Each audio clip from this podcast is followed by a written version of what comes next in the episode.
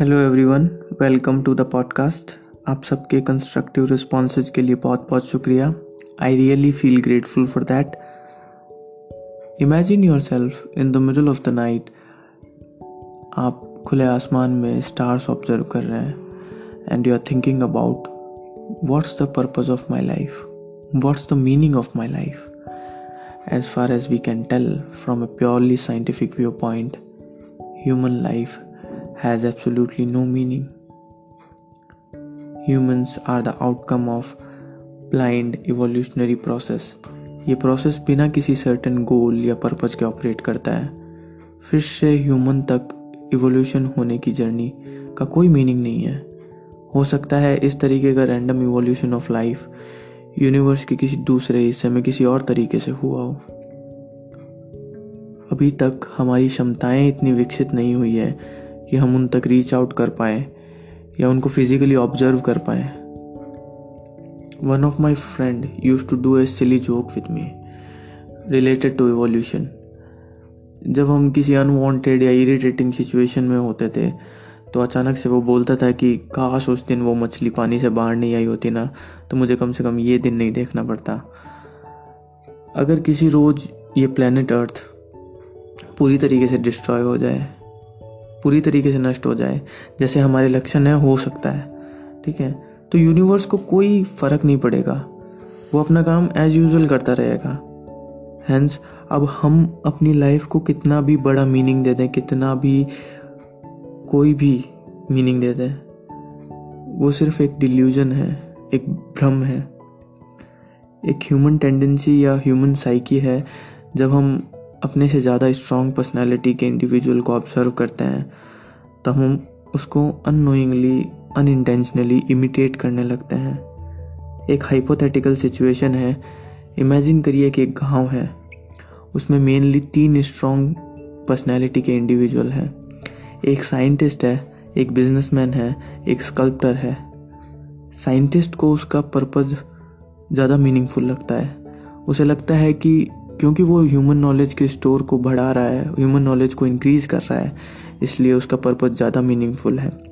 Businessman को ये लगता है कि उसका व्यापार दूर दूर तक फैला है और वो इकोनॉमी को सस्टेन कर रहा है तो उसका पर्पज ज़्यादा मीनिंगफुल है।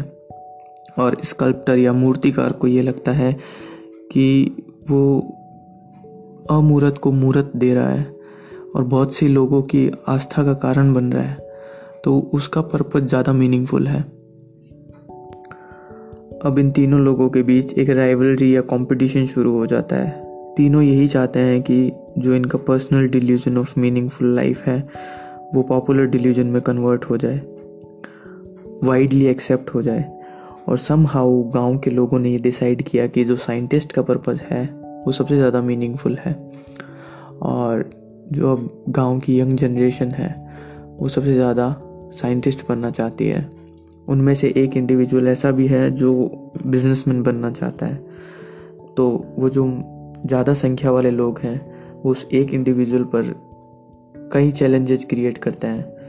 और अगर उस इंडिविजुअल के पास इतना प्रिविलेज है कि उन चैलेंजेस को काउंटर कर पाए तो वो सरवाइव कर जाएगा। अदरवाइज़ वो इवेंचुअली खुद भी साइंटिस्ट बनने की सोचने लगेगा। पर हुआ क्या कि उस गाँव में एक तरीके से सूखा पड़ गया। और बिजनेसमैन जो पुराने वाला था, उसने बहुत सारी हेल्प की लोगों की और बहुत मदद की सबकी। तो धीरे धीरे गाँव में ये ये माना जाने लगा कि जो बिजनेसमैन का पर्पज़ है, वो सबसे ज़्यादा मीनिंगफुल है। तो अब पावर शिफ्ट जो है, वो बिजनेसमैन के पास हो गई। अब वो मोरालिटी सेट कर रहा है सोसाइटी की। तो अब मैक्सिमम जो लोग थे वो बिजनेसमैन बनना चाहते थे। उनमें से एक इंडिविजुअल ऐसा भी था, जो स्कल्प्टर बनना चाहता था। तो वो ज़्यादा संख्या वाले इंडिविजुअल ने एक इंडिविजुअल के लिए बहुत सारी प्रॉब्लम क्रिएट की, बहुत सारे चैलेंजेस दिए। अगर उस एक इंडिविजुअल के पास इतना प्रिविलेज है कि उन सबको काउंटर कर पाए तो वो सरवाइव कर पाएगा। नहीं तो वो खुद इवेंचुअली बिजनेसमैन बनने की सोचेगा। तो क्या हुआ कि लोगों, गाँव के लोगों ने ये रियलाइज़ किया कि गाँव में इमोरलिटी करप्शन क्राइम बहुत ज़्यादा बढ़ गया है। लोगों को मॉरल वैल्यूज़ की ज़रूरत है। और मॉरल वैल्यूज़ की एक एक सोर्स जो है रिलीजन या भगवान से आता है। और जो स्कल्प्टर है, वो भगवान की मूर्त बनाता है। तो एक तरीके से लोगों की आस्था का सहारा बनता है। तो धीरे धीरे ये माना जाने लगा कि जो स्कल्प्टर है उसका पर्पस सबसे ज़्यादा मीनिंगफुल है। और अब गाँव के सारे लोग, सारे यंग लोग स्कल्प्टर बनना चाहते थे। उनमें से एक इंडिविजुअल ऐसा भी था जो कुछ और करना चाहता था। अब ये प्रोसेस लगातार चलता रहता है। इसी तरीके से मीनिंगफुल लाइफ और पर्पस का डिल्यूजन जो है सोसाइटी के स्तर पर उसकी ज़रूरतों के हिसाब से चेंज होता रहता है। जिस इंडिविजुअल का personal delusion of meaningful life popular delusion of meaningful life के साथ मैच करता है, वो अपने आप को ज़्यादा वैल्यूएबल मानने लगता है। और जिस इंडिविजुअल का पर्सनल डिल्यूजन पॉपुलर डिल्यूजन के साथ मैच नहीं करता, वो अपने आप को कम वैल्यूएबल मानता है। हम अपनी अपनी लाइफ को मीनिंगफुल पर्पस देने की कोशिश कर रहे हैं। हम नदी के किनारे बैठे हुए कुछ लोग हैं जो बहते हुए पानी को रंग देने की कोशिश कर रहे हैं जैसे एक रंगरेज सफ़ेद कपड़े को रंग देता है पर अंत में ये सब रंगहीन ही होना है फिर ये सब हम क्यों कर रहे हैं here I want to leave you all with thought by Friedrich Nietzsche if you have a why to live you can bear almost any how Thank you so much for listening. See you in the next episode. Stay.